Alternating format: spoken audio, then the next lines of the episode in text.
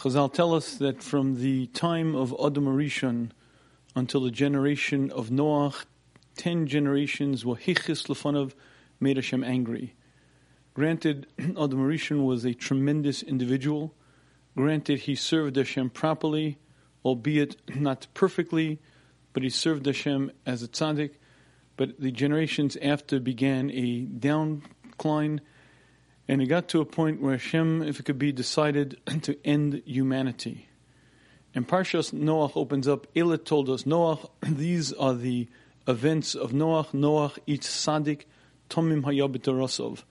There was one man, singular and unique, not just in his generation, but in all the generations. Noah was the single person out of ten generations who was worthy to rebuild humanity from. And whilst we don't now really focus on the greatness of Noah, Chazal had such an appreciation and an understanding. The machlokis in the Gemara is would Noah have been an astonishing great human being next to Avram or not, but there's no question that he was a tzaddik, and there's no question that he reached a level that's hard to imagine. And he was a Navi. The Rambam describes to us that a Navi is one who reaches such a high level of Kedusha, holiness, and purity that he's able to speak to Hashem. Hashem will appear to him sometimes in a dream, sometimes directly, but Hashem spoke to Noah. and Hashem told Noah, that the end of humanity has come. From you and from you alone, I will rebuild the world. And in fact, Hashem told Noah to build this teva. Hashem instructed him what to do, and Noah went about this. And in the very end, right before the actual Mabul is to engulf humanity, the pasuk says, "V'yavo Noah uvanav v'ishto neshevanav." Noach, his son, his wife, and his children's wives came with him into the Teva, mipnei me'amabel, because of the waters of the Mabul. And Rashi is bothered by a problem. It seems that the only thing that forced Noach into the Teva was the water. But Hashem told him it's going to come, and Hashem told him seven days before, in seven days it's going to happen. But it implies that Noah waited until the actual water forced him into the Teva. And Rashi brings in the Medrash, that's in fact exactly what happened. Noah did not enter the teva until the water literally forced him in. It wasn't until the water was coming up to his thighs that he and his family entered the teva. Says Rashi, Af Noah miktani emunahaya. We see that even Noah was small of emuna, mamin ve'inu mamin. He believed and didn't believe. Shiyavo amabel. Lo nichnas teva. He didn't enter the teva. Achidachko amayim until the water forced him in.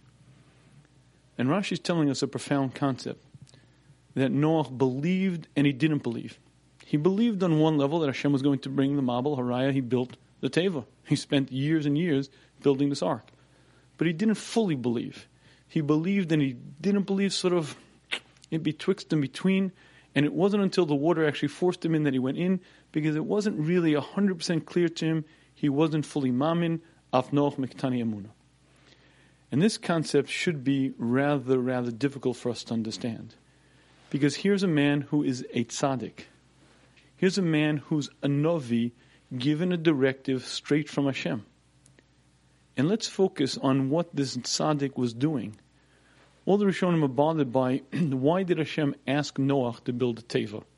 There are many, many ways that Noah could have destroyed humanity and kept Noah and his family alive. Hashem could have built a platform, an island, many, many ways. Why is it that Hashem asked Noah specifically to build this ark?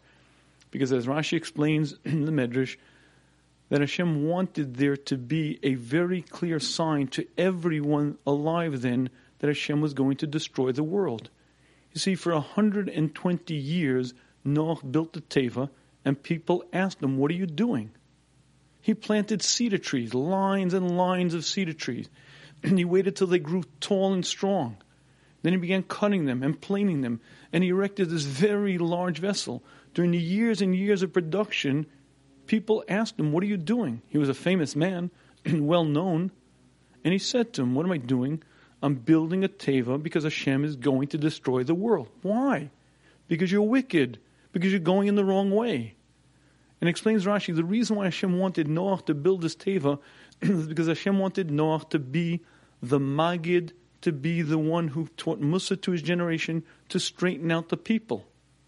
And what that means in plain language is that for 120 years, this tzaddik was engaged in a constant debate, constant battle with people, telling them, if you don't do tshuva, Hashem will destroy the world. It's going to happen.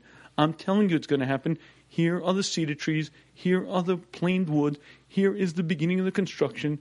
And year after year, this man was giving Musar, was teaching, and apparently he didn't fully believe it. And it's very, very difficult to understand. But one more step. Ramosha Feinstein was a Rav when he was still single, when he was 20 years old. He was a tremendous ilui, a tremendous Tam Chacham, and at 20 he was a Rav in Europe, and he wrote Shuvas back then, and he was already an established posek. And you'd imagine that as great as Ramosha was at 20, he was far greater at 40. And could you imagine how great Ramosha Feinstein was at 60? But all of that pales in comparison to who the man was when he was 90, a man of unimaginable stature, unimaginable proportion. Because the real, reality is, you could be a great person when you're young, but if you continue growing and growing, you become greater and greater, and you become vastly different. When the Mabul came, Noah wasn't 40, nor 60. He was 600 years old. From the age of 480 to 600, he spent being the Mochiach of his generation, being the Torah teacher, being the one giving Musar. He was a Navi. Hashem spoke to him directly. How is it possible that he was mamin He believed and he didn't believe. It sounds absurd. It sounds beyond our ability to make sense of it. The question is, what's Pshat in this Rashi? And to understand this Rashi, I think it'll be very helpful if we focus on the way that Hashem made man. And to do that, I'd like to share with you an illustration. As a youth, I spent many years involved in martial arts and karate, and when you're really involved in something as a hobby, as a as an interest, you begin to learn some of the personalities and some of the quirks of people involved. Now, I'd like to share with you that not every martial artist is a rocket scientist. Not every martial artist is an Einstein. And some, some did things that were hmm, what we'd call not so clever. there was one fellow who was a second or third degree black belt, quite skilled, quite talented as a martial artist, who wanted to prove how tough he really was. Now, this was when everyone was going around breaking things. Some people would break wood, some people would break would break bricks. This fellow was going to show the world how tough he was he wasn't going to break anything wood or anything made of cement. He was going to break his thumb. And he called together a demonstration, called together people to show quite how tough he was. And he took a hammer and he took his hand, put his hand on a desk, and in front of many people lifted that hammer and smashed down on his thumb full force. but he didn't succeed. He didn't break his thumb. So he lifted the hammer a second time and smashed down and succeeded in breaking his thumb. Now, we don't call that very clever where I come from. We call that very dumb because you prove that you're very tough. You prove that you're very foolish because you damaged yourself. And here's the reality. When Hashem created man, if it could be, Hashem had a problem. The neshama of man is brilliant. The neshama of man is insightful. the neshama of man sees from one end of the earth to the other. How do you give the neshama of man bechira, free will, when free will means that potentially you'll damage yourself? You see, we don't understand this, but the Mesilas Yesharim describes what yirasachet is. We think of yirasachet, fear of the sin. I guess, I don't know, fear of a hammer from above hitting us. God will strike me down with lightning. Evil things will befall me. The Mesilas Yesharim describes Yirasachet. he says Yirasachet is the knowledge that this activity is damaging to me. Hashem wants my betterment. Hashem wants me to grow. Hashem gave me mitzvahs because they help me. Yirasachet is a level of understanding that I shouldn't do this act. Why? Because this act is bad for me. It will cause me harm, cause me damage. And there's a part of man that's brilliant a part of man that so clearly sees that he couldn't possibly do anything damaging to himself. When Hashem created Adam Rishon, the Medrash tells us that before he created Adam, Hashem turned to the Malachim and said, Let us create man, as if asking permission. And the Malachim said, Matibo. Excuse me, what is the nature? What is this man that you want to create? Explains Hashem to the Malachim, Chachmaso mimchem. His wisdom is greater than yours. And then after creating Adam, Hashem gave a challenge to the Malachi Asharis, to the upper celestial angels, and he said to them, Tell me the name of each animal. And the Malachim couldn't do it. But I want to explain to you why they couldn't do it. In English, we name things by convention. I call this a table, that a chair, that a wall, because people began calling it. It's more convenient than calling it a thing or whatever. So by convention, by custom, we began calling a four-legged object with a slab on top a table, a thing that you sit on a chair, a thing that stands on the side a wall, and by custom, by convention, those became the names. But Lashon HaKodesh is far holier, and Hashem created the world with Lashon HaKodesh. What Hashem was asking the Malachim was to define the essence of the animal, define its inclination, define its nature, and define the very essence of that creature, its nefesh habahami, and its physicality with one term. And as brilliant as the malachim were, they couldn't do it because that wisdom was beyond them. And then Hashem called forth Adam and said, Name the animals. Ze sus, ze gamal, ze shor. Each one perfectly Adam named. He defined the essence, the nature, the inclination of the animals in one term because he was granted wisdom that was so unparalleled that the Malachim mistook him for Hashem. The Medrash tells us that at a certain point the Malachim thought if it could be that he was Hashem. Adam Rishon was brilliant beyond our understanding, and he had wisdom that far outshines anything that had been created before. And here's the problem.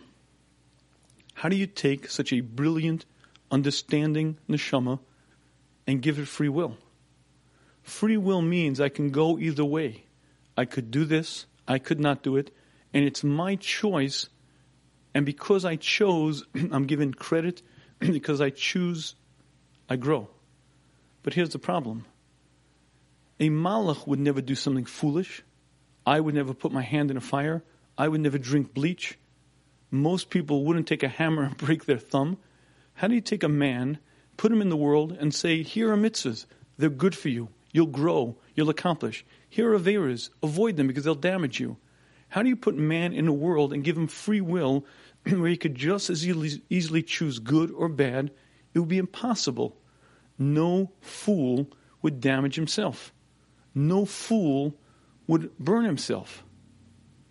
And if it could be, Hashem had a problem.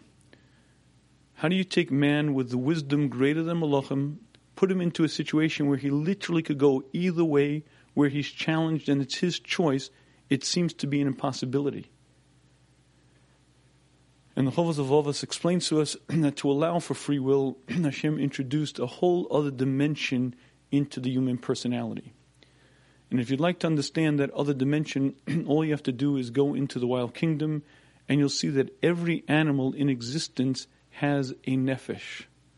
Every animal has a vibrant life part to it, and that vibrant life part to it has all of the instincts, inclinations, and desires to keep it alive. By nature, the robin hungers for the worm. By nature, the cat hungers for the mouse instinctively two bullfrogs join together to mate. They don't sit down on a leaf and say, hmm, I think it's time for us to bring about the next generation. There's an instinct, there's a drive, appetites within the nefesh, within the live, vibrant part of every animal. Hashem implanted all of the desires and needs to keep that animal alive as well as the species as a whole. And if you study the wild kingdom, you'll see phenomenal ex- exhibitions. you'll see swans that mate and remain pair bonded forever. you'll see squirrels that hide away acorns and months later find them, you'll find birds that hide 25,000 seeds in 25,000 different places and will then pick them up months later. It's not wisdom, but it's certain imprinted, certain instinctual drives, appetites to keep the animal alive. Within me, there is also a nefesh bahami. Hashem implanted in man all of the drives necessary to keep man alive, as well as bring about the next generation. Within me are all of the instincts necessary. And in one hand, the human being is a live, vibrant animal, much like the ape, much like the baboon, is a man, with all of the drives necessary to keep him alive, all of the drives necessary to bring about the next generation. But within me is another part, the neshama that's brilliant and insightful. And the I who am speaking to you, the I who thinks, am made up of two very distinct parts. Part of me is a pure neshama that only wants to do what's good, what's right, what's proper. That neshama wants to serve Hashem. That neshama sees the future. That neshama understands why I was created. And there's another part of me, a nefesh, a bahami, with all of the drives and instincts that you'll find anywhere else in the animal kingdom, whether it be a dog, whether it be a baboon, whether it be a giraffe. And the I who think, the I who am the occupant of my body, am made up of two very distinct parts, and I'm in utter contradiction. One minute I want this, next minute I want that. One minute I so desire to be good and proper and right, and the next minute I just don't care. One minute I feel another Jew's pain and it hurts me, and the next minute there's a voice inside that says, What do I care about anyone but me? And the I am in utter contradiction, and the I am ever changing. One side or the other gains primacy, much like a muscle that with use grows stronger, with disuse atrophies. If the nefesh sichli is used, if a person does what's right, what's good, what's proper, if he follows the Torah system, that part becomes stronger, and comes more to the fore. If a person follows his nefesh bahami and just gives in to his desires, that part becomes stronger, more dominant. But the I whom in between am always challenged, always changing with one side or the other becoming more dominant. But there's one more step. How smart is the nefesh bahami? How wise is that nefesh contained within the animal kingdom?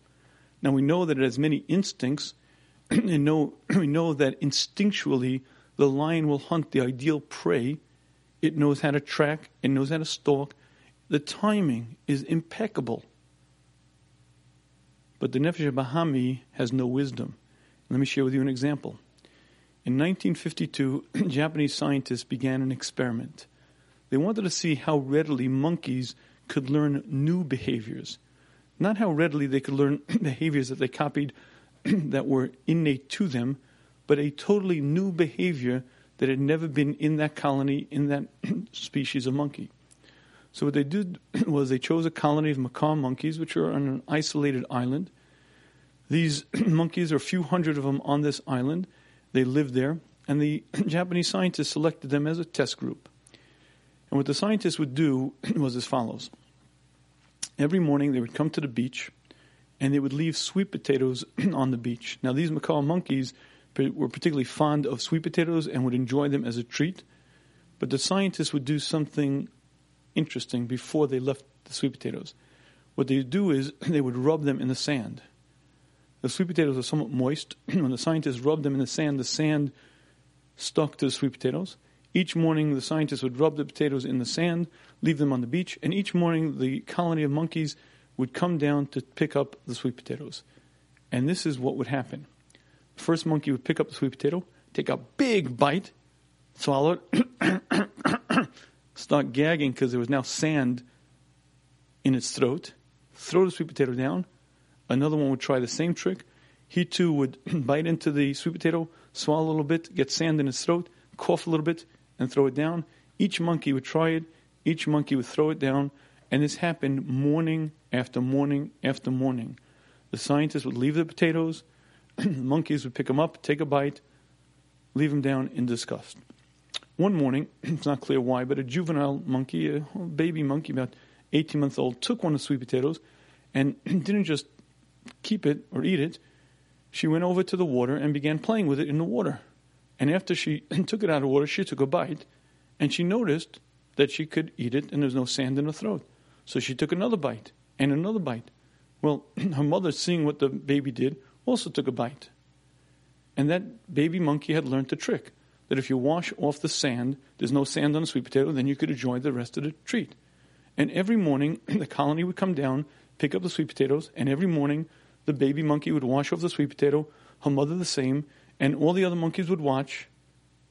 And the question that the scientists wanted to know was how long would it take for the rest of the colony to learn this new behavior?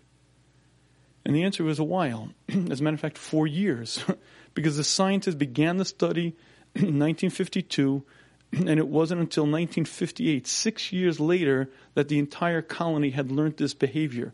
They watched day after day while the baby monkey and its mother did this little trick. They watched the baby monkey and the mother enjoy the sweet potato, and it took six years until the entire colony had adopted this trait.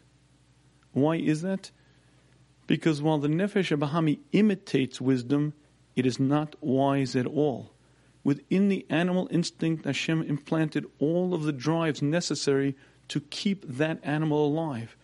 And while the animal may look like it's exhibiting wisdom, there's no forethought, there's no wisdom, it's pure instinct. Like a computer program, if this then that, if this then that. It's rather sophisticated, but there's no anochi, there's no I, there's no wisdom.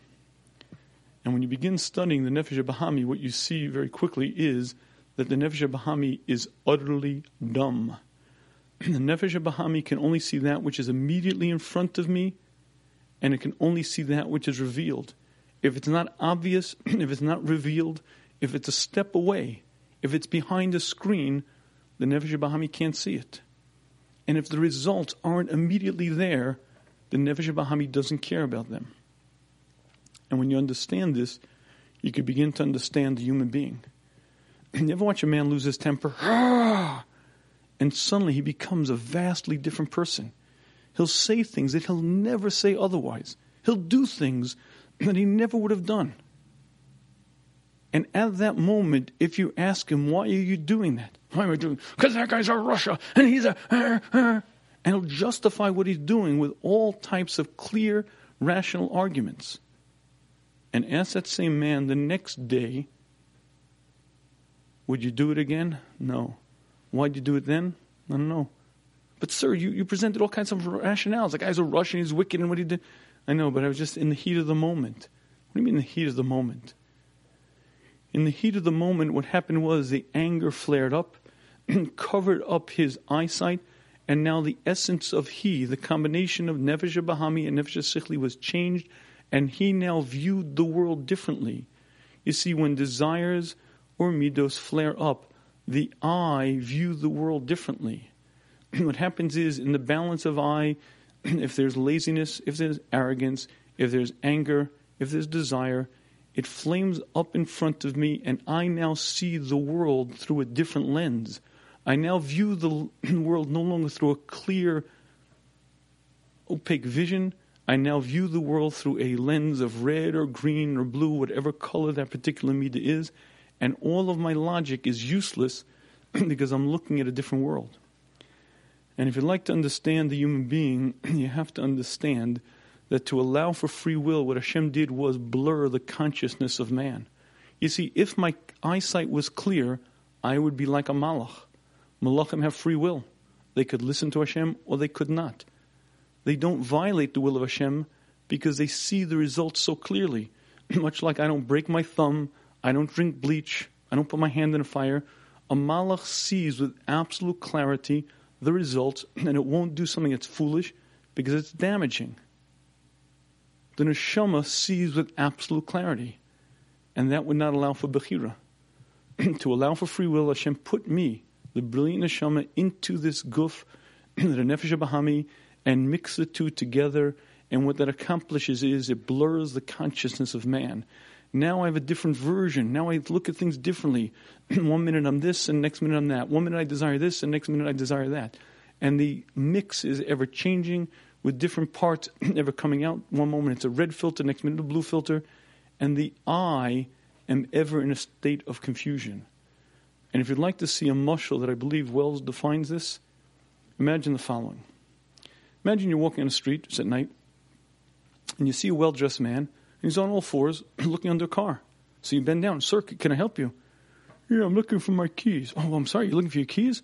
Yeah, I dropped my house keys. And you notice that he's drunk. Oh, I'm sorry. You dropped your house keys. Uh, let me help you. And you, you help. You look and you look and you look.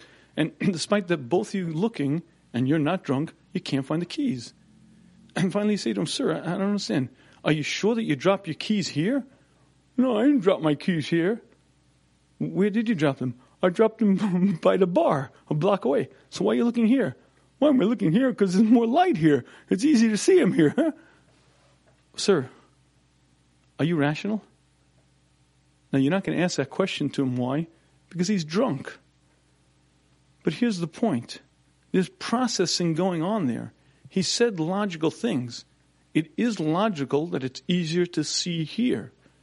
It's easier to find the keys under the light than it is in front of the bar where it's dark. So there's something that looks like intelligence, something that feigns wisdom, but it's blurred. He's drunk. And if you'd like to understand the human, that is the human condition. We are brilliant, we're insightful, and we are drunk.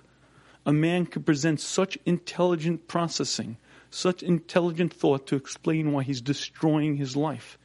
Listen to an alcoholic listen to a man who's deeply involved in desire, you won't hear him say, I'm a failure. He'll give you rationales and excuses and stories, and his brilliant mind is functioning, functioning against him, and working to destroy him because he's drunk. And that is the human condition. We are ever in the state of confusion, ever in the state of being mixed up. And the reason why Hashem made us that way is because now we have free will.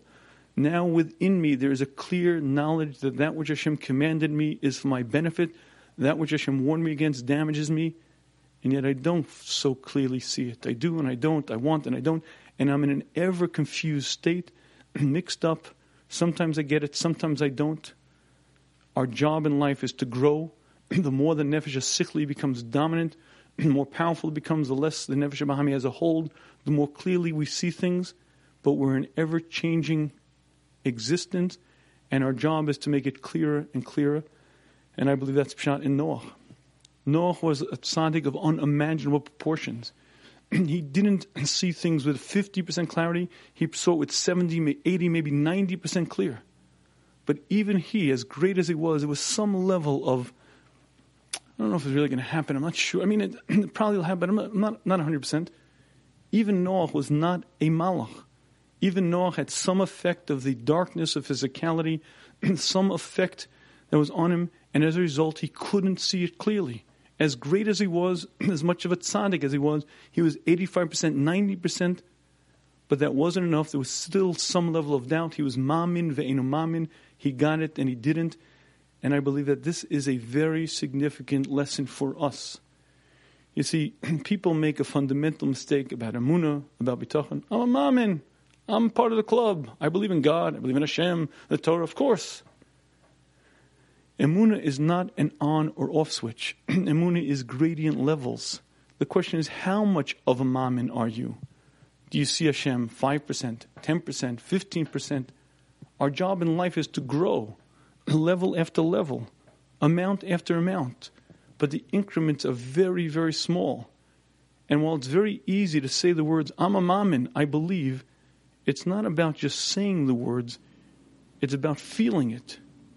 In my drunken state, I could say the words, I believe in Hashem, and I believe that everything in this world is dictated directly by Hashem. Hashem is totally in charge of everything. And then I'm walking down the street, and a little dog runs after me. Sir, what happened to Yamuna? You be talking. You just said a whole shiur about the fact that Hashem runs the world. It's very easy to process the words. It's very easy to say them. But in my heart of hearts, how much do I feel them? how much has that reality become to me real is one of the great challenges of life.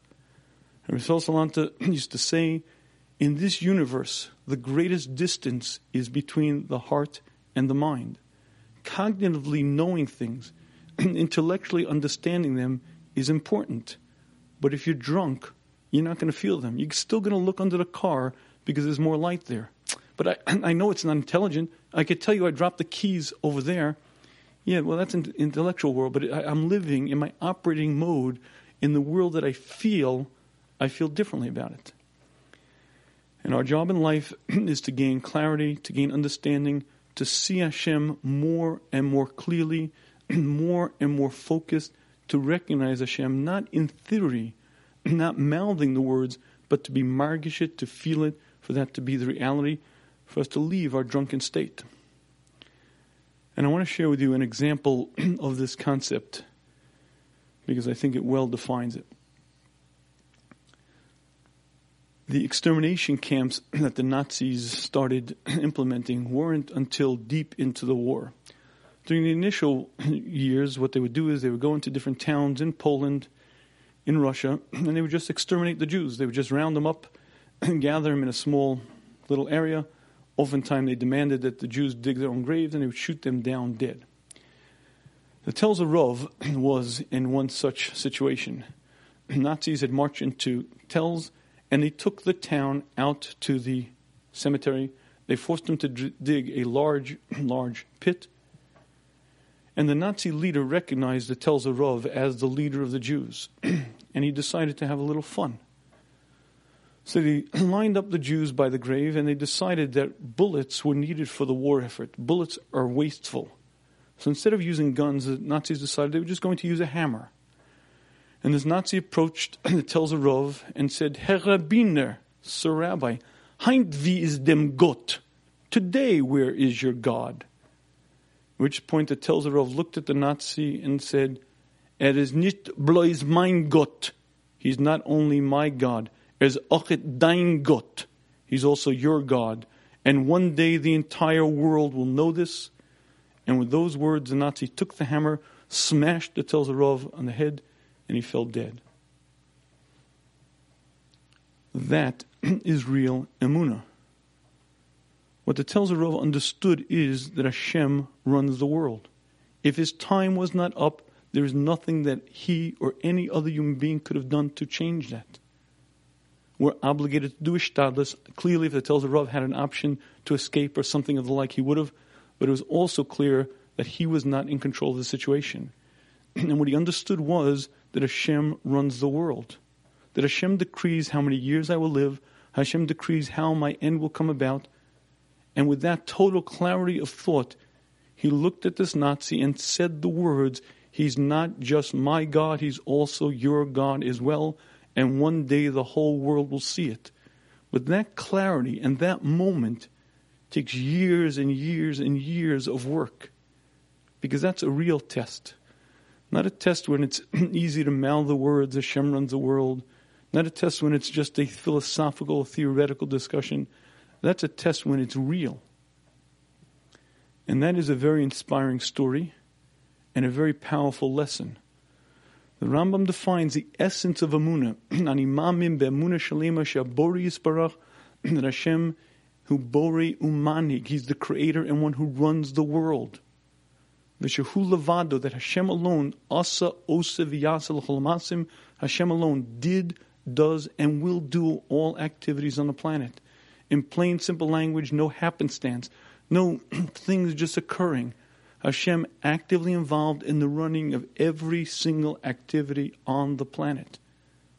But knowing that, being margishit, understanding it with clarity is what life is about and is what growth is about. And to put this into perspective, I want to share with you a simple observation. At that moment, that Nazi that Telzer Rov, what did it look like from Shemayim? Let's imagine that we were not on the scene there on the ground level. Let's imagine that we were 35,000 feet up in Shemayim and we were watching and witnessing. What did it look like from that perspective? So let me share with you a mushal. Imagine that you're at a play, a puppet play. You take your child to the puppet play, and out walks the villain. Raw! And you could clearly see the puppeteer above. It's a marionette. The puppeteer is moving strings, and he makes the arms of the villain go, Rah! And the villain's voice goes, I'm going to kill all of you! And the hero comes out and draws a sword, and again you see the puppeteer up there moving the marionettes, moving the, the strings, and the hero pulls out a sword, and the hero and the villain go into a, into a, a fight, and the villain kills the hero, and the hero falls down, and the villain says, I got you! Ah! The curtain comes down, the play is over. After the play, you take your young son behind the scenes and you show him the puppets. And there's the villain, the bad villain, lying there, as a puppet is, lifeless, just a piece of wood. And your little son goes, Oh, that's the villain. Let's stay away, Tati. In a child's mind, the villain is powerful. In a child's mind, the villain is a scary thing. But as an adult, you understand that the puppeteer controls the puppet. The puppeteer made the villain move this way and that way. The puppeteer gave the voice to the villain. And it's not the puppet, but the one behind pulling the strings that we have to fear. And let's come back to this Nazi scene as we see that Nazi. Helebine, heint wie is dem God. And we get to look above and see Hashem pulling the strings making him say those words. And it Telzer Rov says, Er nicht bleis mein Gott. At which point the puppet moves the hammer and pulled by the string moves the hammer down. But we see it and witness it from above. What we see is Hashem orchestrating and controlling every activity on the planet. And with that, we can begin to understand much of life. If you go to an animated movie, watch a video today, you'll see the animation is very impressive, very, very real.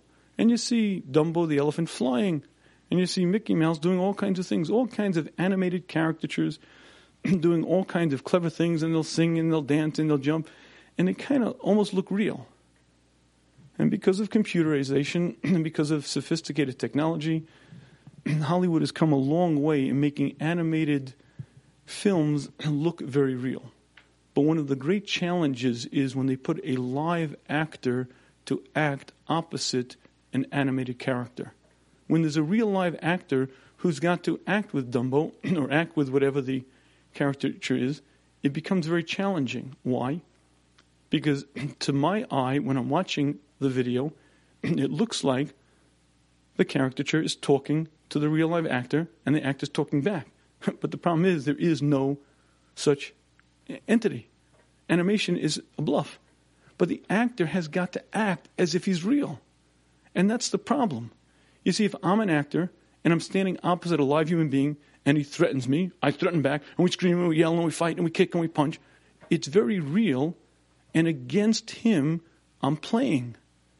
And his energy provides my energy and it makes it real. But how do you take a live actor and make him look real when there's nothing there? The artist is going to draw in the animated character after, and the actor's got to look like he's really fighting this beast, and he's really punching and getting punched and getting, but there's no one there. How do you make the actor look real? So what they do is they provide props. And if you watch them make the movie, sometimes it's humorous. you can have a actor, professional trained actor, fighting with a broomstick and throwing the broom on the floor. Because that's about the size of the animated character, about the size of a broom. And there's something there that's a prop that allows him to act. And I'd like to share with you that's exactly what the Telzer Rov perceived. This Nazi is not powerful. He's not in charge. He's a puppet. He's going through the motions as Hashem wants him. And the only question is, how will I act connected him? What will my reactions be? and I'm being filmed. There's a camera that's filming me, and for eternity, what I am is based on my reactions here. Can I cut through the veil? Can I see through the lies of physicality? Can I see the puppeteer above pulling the strings and recognize this is not a scary human being? It's but a mop. It's but a piece of wood. And that type of growth requires years and years and years, and that type of growth can only come through living through life. What Noah was challenged with was saving the generation. He couldn't do that. He gave them Musar year after year. He built a teva.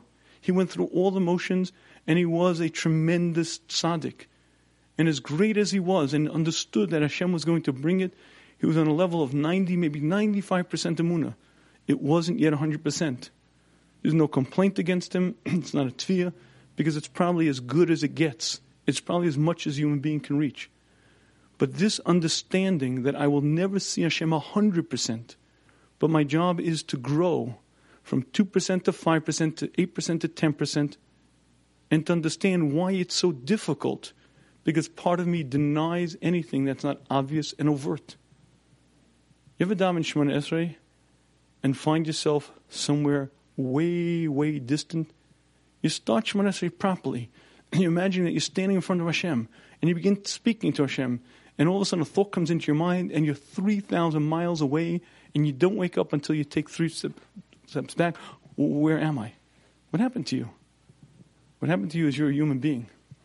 And while we say the words, I recognize that Hashem is present. I recognize that I speak to Hashem. They're words. In my heart of hearts, do I know it? I know it 2%, 10%, 6%. It's a percentage. And as an honest admission over here, there are many a day when I start Shemona Esrei, and as I'm about to start Shemona Esrei, I'm either say the words or wish to say the words, Hashem, I'm sorry, I, I forgot that you were here. You see, I'm very busy doing the things that I do. Hashem, I forgot that you're present. I forgot that you exist in the world. If you ask me, isn't Hashem present? Of course, Hashem's everywhere. Hashem's makom. makom means Hashem is the place. Hashem keeps physicality in existence. Without Hashem's keeping energy in existence and keeping matter in existence, nothing would be here. So of course I know that. But knowledge is way up in the head. Yediyah means knowing it, feeling it in my reality. And our job in life is to constantly gain understanding, leave our drunken state to be unlike that drunk who, the keys over here is light, to wake up. And the way we wake up is by growing, by changing the balance, by allowing that part of me, the wise, intelligent part, to gain understanding, by learning, by dominating and more than anything, by going through events of life. I'd like to close this segment with a story that happened to a friend of mine. And every part of the story is exactly as it happened, except for one detail. He asked me to change his name, but everything other than that is exactly as it happened. Chaim Goldstein was learning in Kollel, and his brother in law was living nearby. And his wife spoke to her sister, and they made up that both couples were going to be by Chaim's house for that Shabbos. So, in fact, that was the plan. Chaim's wife began cooking. Late Thursday night, when she's all finished cooking, she gets a call from her sister. You know, my husband came home late. He's tired. We decided we're not going to come for Shabbos. What are not going to come for Shabbos? I cooked already, prepared. How can I come? the discussion ensues. Do come, don't come, back and forth, back and forth. Finally, Chaim's wife said, Listen, I cooked Shabbos already anyway. Let's do this. I'll pack up all the food, and instead of both families being by me, we'll end up by you. That's what they decided, and both families, instead of being Chaim's house at Shabbos, where his brother-in-law. In any case, Chaim was a big masmid. On Shabbos especially, he'd be learning Gemara most of the time. But he describes that when he walked into his brother-in-law's apartment, on the coffee table was a book called Who by Fire. I don't know if you've read this book, but this book is a very, very powerful story.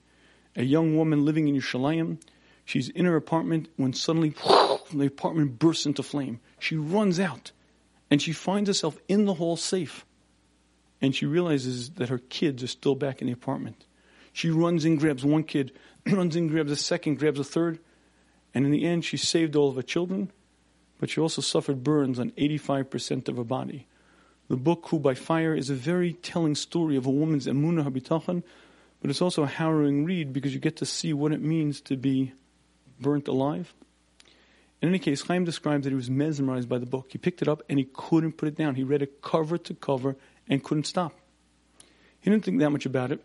that Shabbos afternoon, he walked into yeshiva, and when he entered the beis medrash, he went to get a siddur, and he went to take his place at daven, and he looked up and he noticed that a lot of people were looking at him. My tie, my suit, well, what's the story? Doesn't make much sense out of it. He davens mincha, takes three steps back after Shemon Esrei, looks up, and again notices that everybody's looking at him. What's the deal? My tie, I said, what, what, what, are you looking at me? He doesn't know what to make of it. After mincha, he goes over to a friend to visit and says, why is everybody looking at me? His friend said, oh, you didn't hear? No, hear what?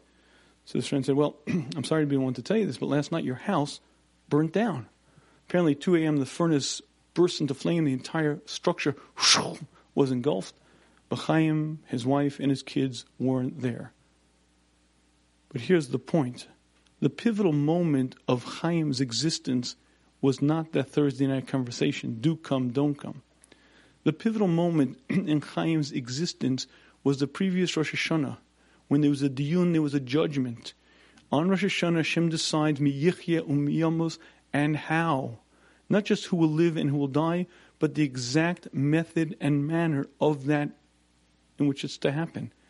And Chaim was being shown, read the book, and understand what it means to be burnt alive, and understand that for whatever which reason you and your family were saved from this.